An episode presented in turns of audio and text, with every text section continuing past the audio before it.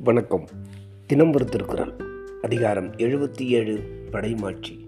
குரல் எண் எழுநூற்றி அறுபத்தி இரண்டு. உழைவு இடத்து ஊறு அஞ்சா வன்கண் தொலைவு இடத்து தொல்படைக்கு அல்லால் அரிது.